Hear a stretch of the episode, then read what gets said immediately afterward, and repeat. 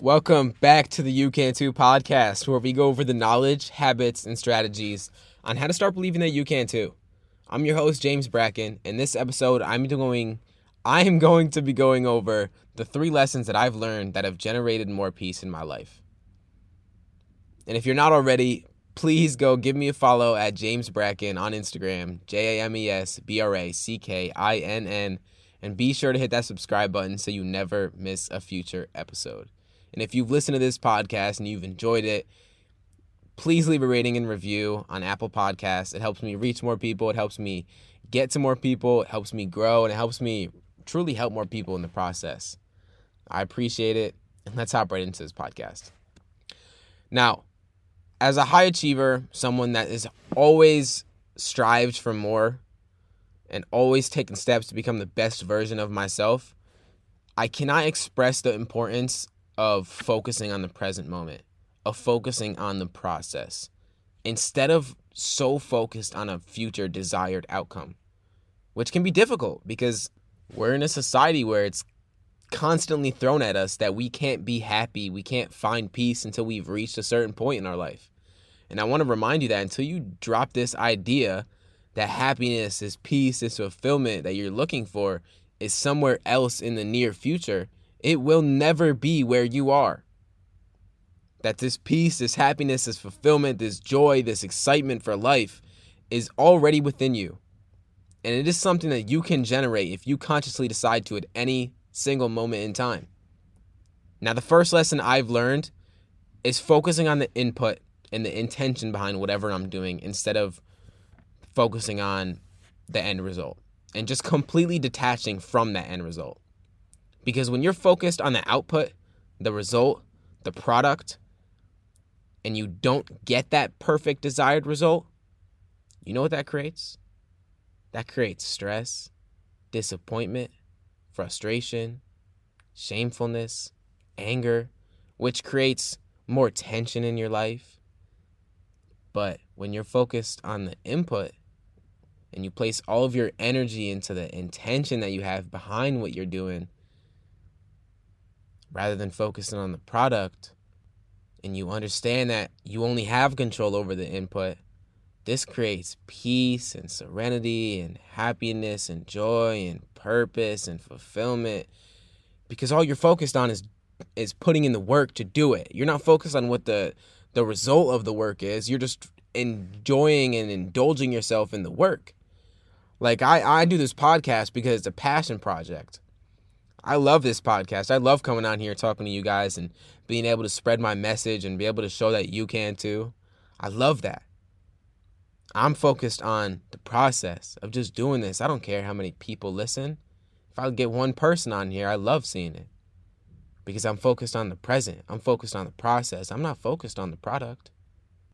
And when you do this in all aspects of life, you create so much more acceptance for how life is instead of how you think it should be you create so much acceptance for where you are right now instead of where you feel you should be. So start focusing on the inputs and the intention you have behind what you're doing in life or whatever endeavor that you're going to indulge in. Now, the second lesson I've learned is to look at the gifts that are brought within the terrible situations that we encounter. Now, let's take this pandemic, for instance as much uncertainty, fear, overwhelm, stress, worry, anxiety it's brought into our lives, it has also brought an immense amount of unity and deep understanding for ourselves that we weren't able to really tap into before. I know that for so many people, the self help, the self discovery, the self improvement, the personal development, all of that, that what I do is has grown exponentially because people are so focused on bettering themselves because we can't change the world by focusing on changing the world. We change the world by focusing on changing ourselves and improving ourselves.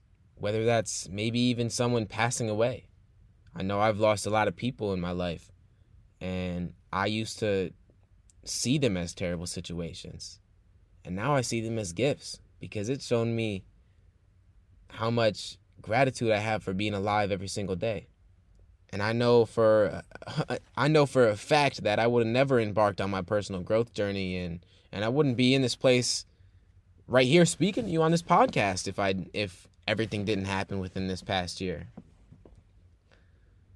So what gift can you look for within the terrible situations that you've indulged in or encountered? Now, the third lesson I've learned is to focus on the progress, not the perfection. Because knowing that perfection is it's just not attainable, we must embrace the pro- the the process and focusing on progress. Because focusing on perfection only creates disempowering thoughts, low self esteem, less desire to move forward. But focusing on progress gives you the ability to fail. It opens up new opportunities to try again, but in a much better position than last time. And I like the analogy that perfection isn't the way, it's in the way. Because expectations are the root of all disappointment. And if we expect to be perfect, we are always going to be disappointed.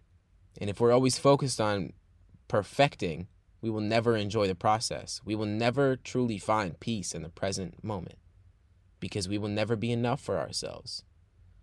So start focusing on 1% better. Start focusing on progress. Start focusing on what you can do. Start focusing on everything you are doing.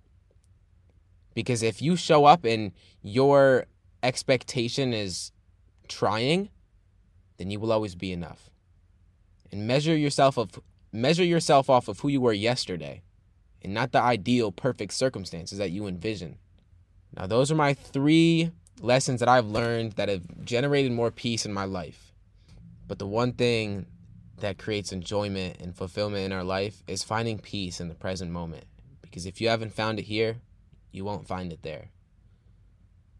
So I hope these three tips have given you some inspiration and have given you a different outlook on right now. And I hope you take some time today to reflect on these. And I hope you have an amazing, amazing day. And I'll see you in the next episode.